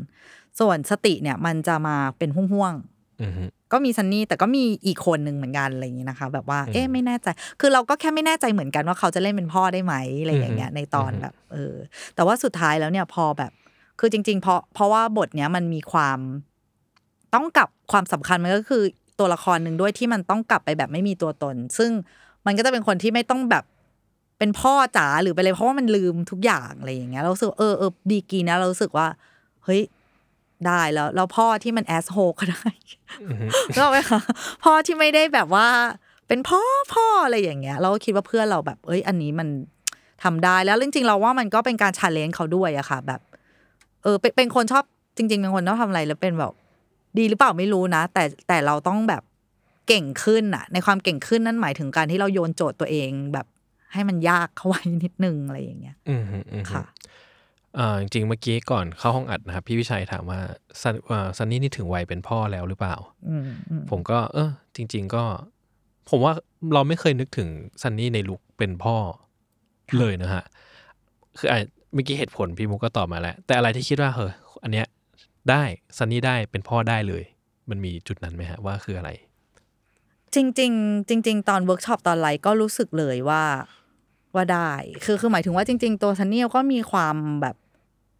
อ่อนโยนนะคะ เขาเป็นพ่อของแมวเขาเป็นทาสแมวคือ คือเราคิดว่า เราคิดว่าผู้ชายที่ใครก็ตามที่แบบมีความรักให้ให้ animal อะให้สัตว์ให้อะไรเงี้ยพ่อนี่คือไม่ใช่เรื่องแบบยากอืมเลย เราก็เลยรู้สึกว่า เออ ซึ่งจริง ๆ เขาก็มี moment แบบ ดีหลาย ๆ อันเลยนะคะ ที่ที่เราก็พอตอนเราเวิร์กช็อปกับน้องเบคอะไรอย่างเงี้ยค่ะ แล้วก็เห็นความแบบ ก็จะเป็นพ่อในแบบของเขาแหละ ซึ่งซึ่งมันตรงกับบทเราด้วยไงคือหมายถึงว่า มันก็จะมีวิธีที่ไม่ได้อบอุ่น ไม่ได้แบบพาลูกไปเฮลเฮลอะไรอย่างเงี้ยคือจริงๆจริงๆในบทมันก็จะเป็นแบบนั้นมากกว่าอะไรเงี้ย ซึ่งซึ่งวิธีดูแลแบบเด็กสักคนหนึ่งแบบนี้อะไรเงี้ยซันนี่ทำได้อืมได้เลยอืมค่ะ อืมโอเคครับ ทีนี้นอกจากสองนักแสดงนำนี้นะครับ ผมก็ได้ไปสังเกตว่าจริงๆ แล้วแคสทั้งหมดของเรื่องเนี้ยจริงๆ ค่อนข้างใหญ่ คือใหญ่ไปด้วยทั้งนักแสดงรุ่นเก่ารุ่นใหม่ ใช้คำง่ายๆอย่างนี้แล้วกันเนอะอ่าการทำงานกับนักแสดงที่แคสใหญ่ขนาดเนี้ยครับ ยากไหมฮะ คือสำหรับเราเราไม่ไม่ยากนะคะ คือถ้าตอบแบบไม่ได้เอาเท่นะหมายถึงว่า ผมอยากเไม่รู้ว่าถ้าเอาเทต้องตอบว่าอะไร ก็พอสมอะไรเงี้ยพอสมควรเออเรามีการทำการบ้านกันหนักอะไรเงี้ยคือก็อย่างคือเอาจริง ๆอะถ้าค่าให้ย้อนคำตอบไปนะ คือ ที่เราว่าเรารู้สึกว่าเราแบบได้อะไรจากเนื้อคู่อะคือ chemical อือฮึหมายความว่าเราคิดว่าเราอะตอนที่เรา pick up อะค่ะแล้วเรานัดเจอนัดคุยทุกคนใช่ไหมคะแบบ chemical มันเป็นสิ่งที่มันเหมือนมันมันเราสัมผัสได้อะเอออแล้วพอคืออย่างคุยกับชม อย่างเงี้ยเราในลึกๆอะเราก็ไม่รู้เขาจะเล่นหรือไม่เล่นอะไรเงี้ยแต่พอเราคุยแล้วเรา brief อะไรอย่างเงี้ยนี่เราเพิ่งไปฟังเขาพูดใน matterมันก็เป็นสิ่งที่เราคิดเหมือนกันคือมันมีอย่างคลิกอะค่ะคือมันมีก็เลยไม่ได้ปรับตัวกันมากมายอะไรอย่างเงี้ยมันแล้วก็จริง ๆ ก็ต้องขอบคุณชมเหมือนกันที่แบบ หรือพี่ปีเตอร์ อยากพูดถึงพี่ปีเตอร์มากเหมือนกันคือแบบ เราก็รู้ว่าพี่ปีเตอร์ก็เป็นสายแบบการแสดงแบบซีเรียสหรือว่าก็เคยเล่นแบบผลงานที่แบบ สุพรรณหงษ์อะเนาะเคยถึงว่าพี่ปีเตอร์ก็เป็นคนหนึ่งที่เคี่ยวกรำกับการแสดงมาก ๆ ผ่านผู้กำกับแบบชื่อดังแบบมากมาย แล้วเป็นผู้กำกับที่เป็นเรารักด้วยอะไรอย่างเงี้ยก็คือ แต่ว่าพอได้มาทำงานนะคะก็คือทั้งพี่ปีเตอร์หรือทั้งชมอะไรเงี้ยเขาไม่เดาเราเลยอะคือคือเราจริง ๆ นะคะ คือเราไม่ได้รู้สึกเลยว่าเขาเดาอะพี่ปีเตอร์อะคือตอนได้บทไปอะไรเงี้ยค่ะ คือมันเป็น comedy ของเขาครั้งแรกเนาะ อือฮึอันนี้ก็เป็นชาซึ่งเลนผมจ์ว่านี่เป็นเรื่องพิเศษนะผมก็นึกว่าผมก็นึกภาพพี่ปีเตอร์เล่น comedy ไม่ออกอืมเพราะน่าจะไม่มีใครเคยเห็น ใช่ใช่คือตอนนั้นเราก็งงตัวเองเหมือนกันแต่เราแบบเราเขียนมาแล้วเราอะเห็นหน้าเขายิ้มในใน Homestay หรืออะไรอันหนึ่งอะแล้วเรารู้สึกว่าแบบ แต่จริง ๆ ความสำคัญคือคือบทนักรบอะค่ะมันเป็นบทเพลย์บอยมากอะไรอย่างเงี้ยซึ่งจริงก็ตรงข้ามกับพี่ปีเตอร์มากเหมือนกันเพลย์บอยมากแล้วก็มีความ เป็นตัวตัวแบบตัวพาเพื่อนชิบหายหรือตัวอะไรอย่างเงี้ยค่ะ แต่ว่าคือตัวเนี้ยมันเป็นตัว represent ความแบบเจ้าชู้เนอะความเพย์บอยอะไรเงี้ย แล้วเรารู้สึกว่าแบบ เรา เราไม่อยากให้ตัวนี้มันมีมิติแค่แบบ comedy อะ อืม แล้วเราแล้วเราไม่ต้องการจัดตัวละครที่เป็นความเจ้าชู้หรือเป็นความอะไร เราเลยต้องการความ strong คือความหนักแน่นอะไรบางอย่าง มันก็เลยเป็นที่มาที่เลือกพี่ปีเตอร์อือฮึอย่างเงี้ยค่ะ วันที่เขารับบทไป ตลกมากคือเขาก็เออจริง ๆเขาอยู่คอนโดเดียวกับเรานะงงไหมแล้วคือแบบว่าขึ้นไปแล้วเป็นแบบจำได้เลยว่ามีวันหนึ่งแบบเปิดลิฟต์ไปแล้วพี่ปีเตอร์กำลังว่ายน้ำอยู่อะ นี่คือวิ่งลงเลย ช่วงที่เขายังอ่านบทอยู่ คือไม่อยากไปกดดัน คือการอยู่ในสระน้ำสองคนมันมันออ่อ awkward เกินไปเข้าใจเข้าใจเลยครับ อะไรอย่างเงี้ยสุดท้ายคือปีเตอร์ตอบกลับมาว่าสนใจ แต่ขอเข้ามา castอืมคือแบบ professional แบบสุดๆอะไรอย่างเงี้ยค่ะอือฮึแล้วก็แบบพอมา cast กันเนี่ยเขาก็ขำในสิ่งที่เราให้เขาเล่นอะเคยถึงว่า แล้วเราก็พยายามอธิบายคือมันมีวันหนึ่งพี่ปีเตอร์พูดว่ามันมีบางประโยคที่แบบ คือมันมีสคริปต์เราบางคำที่เป็นแบบคำเนี้ยเราพูดครั้งแรกในชีวิตเลย คือพี่ปีเตอร์ไม่รู้จักคำว่าแบบกระเป๋า mirror A บวกบวกๆเนี้ย เข้าใจแล้วปะคือแบบคือเขาเป็นคนแบบเออ natural มากอะอืมเอออะไรเงี้ยคำนี้แบบพูดกว่าจะพูดให้เข้าปากอะไรอย่างเงี้ยอืมแต่เขาก็คือมา cast แล้วก็เราแล้วเราก็ break the ice ด้วยการแบบว่าพี่ปีเตอร์คะคือเราอะก็เป็นพวกสายแบบมี acting หรือมีอะไรบางอย่างที่แบบเฉพาะเหมือนกันอะไรอย่างเงี้ยเราก็แบบ จริง ๆอะชอบแล้วแหละอะไรอย่างเงี้ยแบบอือฮึยังไงก็เป็นพี่ปีเตอร์อะไรอย่างเงี้ยแน่ๆอะไรเงี้ยแล้วบอกพี่ปีเตอร์ครับพี่ปีเตอร์ลองทำท่าแบบ ถ้าเข้าเข้าไปสู่โลกแฟนตาซีอะไรอย่างเงี้ยซึ่งเป็นท่าที่มันไม่ make sense แบบมาก ๆ แค่วัดใจอะพี่เตอร์ก็งงๆแล้วก็แล้วก็ทนะคือผมอะแค่รู้สึกว่า เอ้ย ถ้าจะได้ฟังพี่ปีเตอร์พูดคำว่ากระเป๋า mirror A บวกบวกบวก ก็ก็น่าตื่นเต้นแล้วเออเหมือนไม่คำเลยเขาบอกเออไม่เคยใช้เลย มันคืออะไรนะอะไรอย่างเงี้ยเราถามแบบตาใสมากแบบมันคืออะไรนะอ๋อพี่เตอร์เขามันเป็นกระเป๋าปลอมที่แบบต้องอธิบายใน detail แล้ว mirror คืออะไรก็คืองาน reflect ที่เหมือนอะไรอย่างเงี้ยต้องอธิบายแบบคำแบบความหมายของมันแบบลึกๆอะค่ะนะครับ ทีนี้เนี่ยอะแล้วแล้วอย่างเงี้ยครับ ก็คือหมายถึงว่าคืออย่างพี่ปีเตอร์เป็นคือเขาขอเข้ามา cast ค่ะแต่ว่าในใจเราก็ไม่ไม่ได้มี option อื่นสำรองไว้ประหารตอนตอนนั้น ก็จริง ๆ ก็มี เพราะว่าคิดก็คือใจอะคิดห้าสิบห้าสิบก็คิดว่าอาจจะไม่เล่นอ่าว่าเขาอาจจะไม่สนใจ อาจจะไม่สนใจอะไรเงี้ยเพราะว่าเพราะว่าเราแบบเอาจริง ๆ คือเอาจริงๆอะเราก็รู้สึกแต่เนื้อคู่แหละหมายถึงว่าแฟนเนื้อคู่มันก็จะมีความแบบติงตองประมาณคือหมายถึงว่ามันจะมีความนอนเซนอะไรในในในมุกหรืออะไรบางอย่างอะไรเงี้ยซึ่งเราก็คือถ้าใครเก็ตก็จะเก็ตอะค่ะคือใครไม่เก็ตเนี่ยเราเข้าใจ เราเข้าใจได้อะไรอย่างเงี้ยอืมก็เลยรู้สึกว่าเอ๊ะไม่แน่ใจแค่ว่าเส้นแบบ เส้นมุกตลกเราอะ มันไม่ไปแบบถ้ามันไม่ถูกจริตเราก็ไม่อยากฝืนอืมไม่อยากฝืนใครทั้งนั้นนะคะ คือในการมาเล่นแบบสคริปต์ในแบบของเราอะไรอย่างเงี้ยอืมฮึอืมฮึค่ะ กับนักแสดงคนอื่นนะครับ อันนี้ก็คือ pick up ขึ้นมาอย่างกระบวนการในการ pick up ขึ้นมานี่คือค่ะ ก็จริง ๆ จริง ๆ เนี่ยค่ะ ก็คือเอ่อถ้าถ้าไล่มาก็จะเป็นชมเนอะชมและสันสันแล้วก็จริง ๆ จะมีคุณยายปอมแปมอืมฮึพี่ชายสติ อะไรอย่างเงี้ยค่ะ ก็คือจริง ๆ ตัวนี้เราก็ develop มาตั้งแต่สคริปต์ว่าเราอยากได้เป็นแบบ LGBT อะไรอย่างเงี้ยค่ะ คือคือแบบตัวนี้จะเป็นตัวละครแบบ safe zone เป็นตัวละครที่อยู่แบบให้คำปรึกษา เพราะว่าอย่างตัวลูกก็จะมีปัญหาอยู่แล้วเนอะพ่อแม่แบบกระท่อนกระแท่นขนาดนี้อะไรอย่างเงี้ยค่ะ ก็เลยมองหาตัวหนึ่งที่แบบ เออเขาจะเป็นตัวเหมือนแบบจิ๊กซอว์เป็นตัวแบบ เพื่อให้เรื่องมันมันมันเกิดเออความแบบ มิติอะไรในการเชื่อมอะไรอย่างเงี้ยค่ะ แล้วก็ แล้วก็ตั้งใจมากว่าจะให้เป็น LGBT เพราะรู้สึกแบบ อยากก้าวข้ามปัญหาอะไรอย่างเงี้ย คือไม่ไม่ไม่อยากมาโฟกัสแล้วอะแต่แต่อยากทำให้เห็นเลยว่าแบบ คือบทเนี้ยมันจะเป็นบทที่ให้คำปรึกษา แล้วก็เป็นเป็นแบบมีชีวิตคู่ที่แบบ healthy อะสมบูรณ์อยู่กันยาวแล้วด้วยคบกันยาวอะไรอย่างเงี้ย ก็เลยอยากให้เป็นตัว LGBT เพราะว่าอยากรักมันก็คือรักอะค่ะ เราไม่จำเป็นแบบ เพศสภาพไม่ใช่เงื่อนไขอืมอะไรอย่างเงี้ยอืมก็เลยเป็นที่มาของคุณปอมแปม ซึ่งเขาก็คือเหมือนว่าตอนที่เขาอ่านสคริปต์อะไรเงี้ยเขาก็รู้สึกว่าเออพอ เขาชอบที่มันไม่มีการแบบ utilize ความเป็น LGBT แบบว่า จะต้องดีด้าหรือจะต้องอะไรอย่างเงี้ยอืมคือมันก็อืมเป็นมุมที่เขาก็เลยคลิกกับเราพอดีอะไรอย่างเงี้ยอืมแล้วตัวคบจริงเขาก็เป็นคนอย่างเงี้ยเขาก็เป็นคนแบบเข้าใจคนคุยคุยได้กับทุกคนเลยยายอะไรอย่างเงี้ยค่ะ อืมฮึอืมฮึครับผมอ่า ก็จะมีนักแสดงเด็กอ่าแล้วก็นะมีเบกกี้อะอือฮึอย่างเบกกี้เนี่ยคือแบบยากสุดแน่ๆ คือรู้ตั้งแต่เดวันที่แบบพอพอรู้ว่าเป็นชมเป็นซันอะไรอย่างเงี้ยแบบว่า เพราะว่าความเป็นสตาร์เนาะแล้วก็ความแบบความเชื่อมันแบบสำคัญมากอะอะไรอย่างเงี้ยค่ะ ก็คือหากันนานมากอะไรอย่างเงี้ยค่ะ แล้วก็ ซึ่งน้องยังไม่ได้ดังเลยนะคะ ตอนนั้นวันที่เลือกแล้ววันที่อะไรเงี้ยคือวันนี้ก็คือน้องแบบดังมากนี่เรียกเบกกี้ลูกเทพตอนนี้ ก็คือแบบแฟนคลับเขาเยอะมากอะไรเงี้ยแต่ตอนนั้นก็คือแบบ แต่เราอะค้นพบความแบบรันอะไรอย่างเงี้ยคือความดื้ออะไรที่มัน เออ เคมี มันทำให้เคมีในภาพในในในบทเราเปลี่ยนด้วยนิดหน่อยด้วยวันที่เราดูเทปแคสน้องอะไรอย่างเงี้ยค่ะคือตอนแรกเราคิดว่าเออ เป็นลูกที่แบบ อยู่ข้างแม่ ลูกแม่อะไรอย่างเงี้ย แล้วก็แบบคอยประคับประคองแม่ให้ผ่านไปอะไรเงี้ย แต่พอเบคเขาเล่นออกมามันมีความแบบลูกพ่ออะแล้วมันมีความซ่าซ่าๆๆอืมอะไรอย่างเงี้ย มีความแบบ เออ รู้สึกเฮ้ยเคมีอีกแหละเออคือรู้สึกว่าเอออันเนี้ย คือใช่อะไรเงี้ยแล้วก็แบบก็เลยเลือกอืมฮึอะไรเงี้ยค่ะแต่ว่าณตอนที่เราเลือกเนี่ยฮะเราไม่ได้มันไม่เคยมีที่ทุกคนที่เราเลือกมาเจอกันก่อนที่เราจะฟันธงใช่ไหม หมายถึงว่าคือ เราเราเจอใช้การเซนส์ขอใช้งเราเซนส์ของเราในการอ่าฮะไปพูดคุย แต่ต้องเจอหน้านะคือทุกคนอ่าต้องขอเจอหน้าอือฮึอือฮึจะไม่มีการตัดสินใจโดยแบบไม่มีการเจอหน้ากันยังไม่มีซึ่งพอพอเอาแคสทั้งหมดมา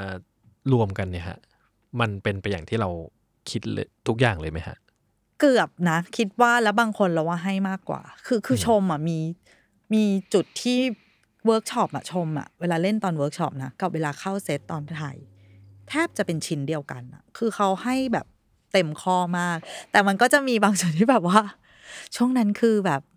ฮอร์โมนแม่หรือเปล่าอะไรอย่างเงี้ย คือ sensitive แบบมาก คือแต่เขาก็อาจจะอินกับบทมากกันนะคะ แต่เราก็จะมีแบบแซวๆเขาเล่นๆอะไรเงี้ยบางที คือ คือเพราะว่าจริงๆตัวละครเมตตาเจอร์นี่เขาจะไม่เหมือนชมเนาะ หมายถึงว่า ตัวนี้มันจะมีความแบบเย็นชากว่านั้นน่ะคือมันจะมีความเหมือนผ่านความเจ็บปวดมาประมาณหนึ่งอะไรเงี้ย แต่บางทีเวลาชมเล่นเนื้อจะให้เกินเพ ราะเขาอาจจะอยู่ในช่วงแบบเพิ่งคลอดอะเข้าใจปะอืมอืมอืมมีความแบบอิโมชัน a ลแบบอืมเยอะมากเราก็จะคอยแบบว่า อ่ามีตบลงมาบ้างมีอะไรบ้างแบบว่าอะไรอย่างเงี้ยค่ะอืมฮึแต่ก็คิดว่าค่อนข้างพอใจมากอืมฮึกับ cast แบบเซตนี้อะไรอย่างเงี้ยซึ่งผมก็อะถ้าผมช่วย present ผมก็คิดว่าเป็น combination ที่แปลกดีครับ คือคิดว่าแบบเออหาหา ไม่รู้ว่าจะได้เห็น cast combination แบบนี้เมื่อไหร่ คิดว่าค่อนข้างพิเศษประมาณหนึ่งครับผมค่ะซึ่งเดี๋ยวก็คงต้องไปดูกันในหนังนะว่าค่ะจะเป็นเช่นไรแล้วด่าได้นะคะอีกที ถ้าใครไม่ชอบ โอเคครับ ทีนี้เอ่อเมื่อหนังมันเสร็จสมบูรณ์มาถึงจุดเนี้ยครับ ผมก็รู้สึกว่าจริง ๆ แล้วเนี่ย ก่อนจะมาอัดผมก็ทำกันบ้านมาบ้างอะไรเงี้ยผมก็รู้สึกว่าเออ คิดว่าหนังเรื่องนี้มันดีฟายยาก ว่ามันเป็นหนังอะไรแบบไหน คือผมคิดว่าเราจะได้เห็นมันแค่บางมุม ซึ่งผมก็รู้สึกว่าอืม ในหนังอะ่ะ มันต้องมีมากกว่านี้แน่ๆ ที่จะได้เห็นเป็นอย่างนั้นหรือเปล่าฮะเป็นนะคะคิดว่า คิดว่าเป็นเพราะผมรู้สึกว่าอืมมันต้องมีอะไรที่ซ่อนอยู่ที่เรายังไม่รู้แน่เลยอะเออนั่นแหละฮะเลยจะถามว่าถ้าหากว่าคนที่คิดว่า เอ๊ะ เรื่องนี้เนี่ย มันจะอยากไปดูไหมนะอะไรเงี้ยพี่มุกจะบอกเขาว่ามันคือจริง ๆ โดยหน้าหนังอะเนอะคือคือหมายความว่าโดยภาพมันดูเป็นหนังแบบ ครอบครัวเนอะอือฮึเป็นหนังแบบอะพ่อแม่ลูกอะไรเงี้ยนะคะมีแฟนตาซีมีอะไรเงี้ยแต่จริง ๆอะมันเป็นหนังที่แบบ coming of age ของความรักอะคือหมายถึงว่ามันมี journey ของของความรัก ซึ่งเรารู้สึกว่า ถ้าวันนี้คุณมี puppy love อะไรเงี้ยหรือถ้าวันนี้คุณกำลังมีปัญหาหรืออะไรเงี้ยมันน่าจะมีแง่มุมที่ที่ได้รับกลับไปอะค่ะ คือคือ หรือมันจะมีความแบบวันหนึ่งอะ เราต้องเดินทางไปถึงสิ่งนี้แหละอืมสมมติวันนี้เรารักกันแบบเนี้ยยังไงวันหนึ่งอะมันจะต้องผ่านไปเจอบางโมเมนต์เหมือนที่ตัวละคร หรือว่าเหมือนที่รูปถ่ายทุกใบที่เราตั้งใจ จะใส่ลงไปอะไรอย่างเงี้ยค่ะ คือสุดท้ายมันก็คือความรักอะค่ะ มันเป็น universal อะมันสากลอะไรอย่างเงี้ย รู้สึกว่า เออไม่ต้องมันจะไม่ได้จำกัดว่าแบบ เฮ้ยฉันฉันต้องดูเพราะว่ามันเอ้ยฉันฉันไม่ได้สนใจเพราะครอบครัวฉันอบอุ่นอะไรเงี้ยคือจริง ๆ มันมันพูดเยอะมันมันพูดเรื่องที่มัน common sense แบบมนุษย์ทุกคน มันไม่ใช่แค่ครอบครัวอือฮึดีกว่าอือฮึค่ะ โอเคครับ ซึ่งอะผมก็จะสนใจในในมุมที่ว่าแบบผมก็อะคือผมมาเพิ่งดูหนังเรื่อง Anatomy of Time มาไม่นานนี้อืมรู้สึกเออค่ะประเด็นหนึ่งที่ผมสนใจคือ เราในอดีตกับเราในวันเนี้ย หรือเราในอนาคตมันเป็นคนคนเดียวกันหรือเปล่า รู้สึกว่า เออ ผมก็คิดว่าณณในแง่มุมหนึ่ง จากที่ผมได้รับรู้ข้อมูลแล้วกันนะ ผมคิดว่าหนังพี่มุกก็จะพูดเรื่องนี้แหละใช่ว่าตัวตนเราตัวตนของเราใช่จริงๆแล้วมัน คือจริงๆอ่าเทคนิคการถ่ายรูปอะค่ะหมายถึงว่าแฟนตาซีที่เราเลือกที่เราเลือกย้อนเวลาอะไรอย่างเงี้ยค่ะอือฮึคือมันก็เกิดเป็นอินสปายมาจากที่เราแบบดูรูปถ่ายอย่างเงี้ย แล้วเราก็รู้สึกว่า เฮ้ยเราแบบยิ้มแบบนั้นไม่ได้อีกแล้วอือฮึมันเห็นรูปหนึ่งเป็นแบบยิ้มแบบโอ้โหปากแบวแบบ กูทำอย่างนั้นไปด้วยเหรอวะอะไรอย่างเงี้ยหรือเอาจริงๆแล้วว่าแม้กระทั่งแค่แบบสเตตัสใน Facebook เราอะอือฮึอือฮึเวลามันครับแบบว่าอ่า on this day on this day ยี่สิบปีอะบางทีแบบมียุคมียุคหนึ่งแบบใช้บีบีอย่างเงี้ยอ่าฮะเป็นแบบเฮ้ยทำไมกูใช้ภาษาแบบดัดจริตขนาดนี้เนี่ยตอนนั้นกูเกิดอะไรขึ้นกับกูอะไรอย่างอือเลยฮึนั่นแหละค่ะ มันก็คือไม่เนี่ยก็คือรูปถ่ายเขาเป็นที่มาของทำไมถึงเลือกการถ่ายรูป อืมอืมแต่ก็ยังไม่รู้แล้วกันเนอะว่า การถ่ายรูปนี้มันจะพาเราไปเจอหมายว่าเจอนี่ของเรื่องมันคืออะไรใช่มันจะต้องอุบไว้ก่อนเนาะใช่ใช่ค่ะโอเคมันจะเป็นได้ครับผมคิดว่ารวมๆประมาณนี้ครับอะค่ะแต่จะส่งท้ายว่าหลังจากเสร็จงานชิ้นนี้ครับ พี่มุกอยากทำอะไรต่อไปครับอ๋อเขาเพิ่งติดต่อมาเมื่อกี้โอ้ติดต่อเร็วมากเลยเมื่อกี้อ่าอ่าแต่จริงเป็นวงในแล้วกันนะครับ ว่าเมื่อกี้เกิดการดีลงานขึ้นหน้าห้องอัดนะครับ ผมยังไม่บอกแล้วกันว่าคืออะไรเนาะแต่มันเกิดการดีลงานกันหน้าห้องอัด ซึ่งผมแบบว่า เขามาขอแทรกเวลาแป๊บหนึ่งผมก็เอ้ย นี่มันอะไรกันเนี่ย ก็ก็จริง ๆ ก็คิดว่าแบบ ก็แผนไว้แล้วล่ะค่ะคือเหมือนกับว่าพอโดดลงมา อันนี้ก็ก็คิดว่าสนใจอยากจะทำภาพยนตร์ต่อไปอีกสัก ในบ้านท้ายอะไรอย่างเงี้ยอีกสักอืม สี่ห้าเรื่องมั้งไม่รู้ค่ะยังเรายังไม่บั้นท้ายกันสิครับ เราเราจะไม่มันอาจจะแบบเรื่องนึงอาจจะเจ็ดปีไงคะอ๋อเขาเป็นคนทำงานช้ามากเหมือนกันเนาะหมายถึงว่าถ้าถ้าถ้าให้รู้อะแบบหมายถึงว่าจากอืมชีวิตเวลามีอืมงานแต่ละชิ้นก็ค่อนข้างใช้เวลาอะไรอย่างเงี้ยก็หลังจากนี้ไปจะโฟกัสที่หนังเยอะขึ้น ที่หนังเยอะขึ้น โอเครียกว่าซึ่งก็มีอยากโปรเจกต์ต่อไปหรือยังครับ ที่คิดว่าอยากจะทำจริง ๆ ก็มีมีนะคะ มีอยู่อืมค่ะโอเคค่ะอยากแต่เริ่มเริ่มยังฮะ เริ่มมันบ้าก็คงมันก็คงยังไม่ค่อยเท่าไหร่ไหมเอาอันนี้ให้จบก่อนแล้วเนาะใช่ใช่ก็จริงๆก็ยังแบบคือจริงๆมีมีจองจองๆอะไรอย่างเงี้ยจองจองจองอะไรอย่างเงี้ยเอาช่วงนี้อะไรอย่างเงี้ยมีจองจองๆนะคะแต่ว่ายังไม่ได้แบบลงในดีเทลเรื่องแบบสคริปต์เรื่องอะไรมากมายนี่ค่ะอือฮึเพราะว่าอันนี้ก็โฟกัสกับหนังตัวนี้อยู่อืมได้ครับ นอกจากหนังมีอะไรที่อยากทำไหมฮะคืออะผมก็คิดว่าจากเจอนี่ของพี่พี่มุกเองอะเนาะก็คิดว่าก็ผ่านมาหลายอย่าง มีอะไรที่แบบว่าอยากทำอีก หรือว่าอยากลองไปทำไหมฮะ หรือทำซิทคอมอีกทีไหมนะ อะไรเงี้ย จริง ๆ จริง ๆ ช่วงช่วงหนึ่งก็จะมีไปทำ exhibition นะคะหมายถึงว่าทำเป็น neon exhibition อะไรอย่างเงี้ยอืมฮึจริง ๆ รู้สึกว่าตัวเองเป็นคนแบบรักการ entertain มากหมายถึงว่าเวลาเราคิดงานอะไรเราจะชอบแบบว่า joy อะเออหรืออย่างในภาพยนตร์เรื่องนี้นะคะ ก็ขอฝากนิดนึง คือเหมือนจริง ๆ มันจะมีแบบ สิ่งที่เราแบบทำไว้ ที่จะต้องเข้าไปดูในโรงเท่านั้นอืมฮึแล้วเราจะได้สร้าง experience ร่วมกันผมอยากรู้เลยว่าคืออะไรอะซึ่งหาไม่ได้ในสตรีมมิ่งเนี่ยอ่าโอเคค่ะ ก็อยากให้ไปลองดูกันอะไรอย่างเงี้อือฮึยค่ะ ก็คือจริง ๆ เหมือนสนใจแบบ ก็คงอยากทำอะไรที่เป็นแบบ entertainment อะไรบางอย่างเกี่ยวกับแบบ wording หรืออะไรอย่างนี้ด้วยอะไรอย่างเงี้ยค่ะ อันนี้ก็เป็นความสนใจอีกอีกอันหนึ่งคล้าย ๆ แบบ exhibition ที่เป็น fun park หรอ หรืออะไรอย่างนี้หรอ ไม่รู้เหมือนกันอะไรอย่างเงี้ยค่ะอันนี้ก็อยากทำอืมโอเคครับ ก็ประมาณนี้นะครับ ขอฝากลองลิฟเลิฟไว้กับคนฟังทุกคนนะครับ ก็อย่างที่พี่มุกว่าแหละครับ ว่าผมว่าเนาะหนังเมื่อมันเข้าโรงมันก็ดูลงดิใช่ไหมเพราะว่าแบบเหมือนผมเคยพูดในไลฟ์ไปนะว่าอาจารย์ปวิทย์เคยสอนผมไว้ว่า size does matter นะครับ คือถ้าเราดูในโรงเนี่ยมันสนุกขึ้นอยู่แล้ว มันจะเป็นประสบการณ์ที่ใช่ดีกว่าอยู่แล้วดีกว่าอย่างเงี้ยนะฮะค่ะเพราะว่าผมว่าหลาย ๆ เรื่องอะนะผมคิดว่าหนัง บางเรื่องที่ผมดูในสตรีมมิ่งเนี่ยผมก็คิดว่าโห ผมแม่งหลับเละเทะเลย แต่ถ้าดูในโรงอะน่าจะสนุก ซึ่งผมก็คิดว่าจริงประสบการณ์ในโรงอะมันเป็นประสบการณ์ที่หาอะไรมาแทนที่ไม่ได้นะครับ คือคือแบบอยากใช้คำว่ามันเป็นแบบแรงสั่นสะเทือนนะคะอ่าครับ คือหนังอะมันต้องแบบคืออะไรเราเรายกตัวอย่างนะอย่างแบบ Drive My Car เลยอะคือหมายถึงว่าอันเนี้ยชัดมากคือแบบ เรารู้สึกว่าตอนเราดูในโรงอะ แล้ว มันอืมคือความออกมาจากโรงแล้วมันสามชั่วโมงด้วยนะอืมอืมอืมแต่ไม่หลับเลยนะอืมแล้วรู้สึกแบบว่า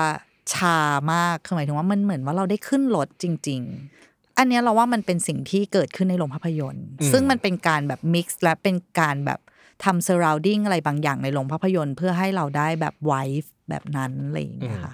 ซึ่ง Drive My Car ถ้าเกิดดูที่บ้าน ผมว่าไม่เล่น Facebook ก็หลับ มันก็ต้องมีสิ่ก็งที่มีเกิดขึ้สิทนบ้างธิ์เราว่ามีสิทธิ์หยิบโทรศัพท์ใช่ในใช่สามชั่วโมงไม่มีทางที่เราจะแบบจะอยู่กับมันตลอดจเวอลายได้แบบใช่ แต่ว่าตอนเราดูในโรงเราจำได้เลยแบบว่าโอ้โหแบบอืมรู้สึกเลยอะค่ะ ถึงการแบบนั่งอยู่ในเบาะคือใช่ตอนเดินใช่ออกมานะเหมือนนั่งรถจริง ๆ อะ อืมอืมค่ะ พี่มุกได้ดู View of Fortune ไหมฮะ ยังค่ะ ยังอ๋อไม่เหรอได้ดู ผมชอบมากเลยเอาผเหรมอคะได้ค่ะเดี๋ยวจะไปติดตามผมอะ ฮามากุจิสองเนี่ยผมชอบ View of Fortune มากกว่า อ๋อเหรอคะใช่ผมอ๋อแจ้งได้คนฟังได้นะ ผมว่าผมรู้สึกว่าโห พิเศษจริง ผมร้องไห้เลยครับเหรอคะเหรอคะเออเดี๋ยวใช่ไปหาใช่ดูยังไม่ได้ดู อืมค่ะนะครับโอเคครับถ้างั้นก็ประมาณนี้ครับ ขอบคุณพี่มุกนะครับ แล้วก็ขอบคุณคนฟังทุกคนนะครับค่ะก็พบกันใหม่กับ c i n e f y Podcast นะครับ ทุกวันที่ 1 และ 16 ของเดือนนะครับ ตอนหน้าจะเป็นใครคุยเรื่องอะไรกัน ก็ยังไม่บอกครับผม ก็รอติดตามกันต่อไปนะครับ ขอบคุณน้ำเสียงมากครับตื่นเต้นมากลุ้นไปด้วยเลยโอเคค่ะขอบคุณมากครับผมขอบคุณพี่มุกด้วยครับผมขอบคุณนะคะวันนี้ลาไปก่อนนะครับ สวัสดีครัสบวัสดีค่ะ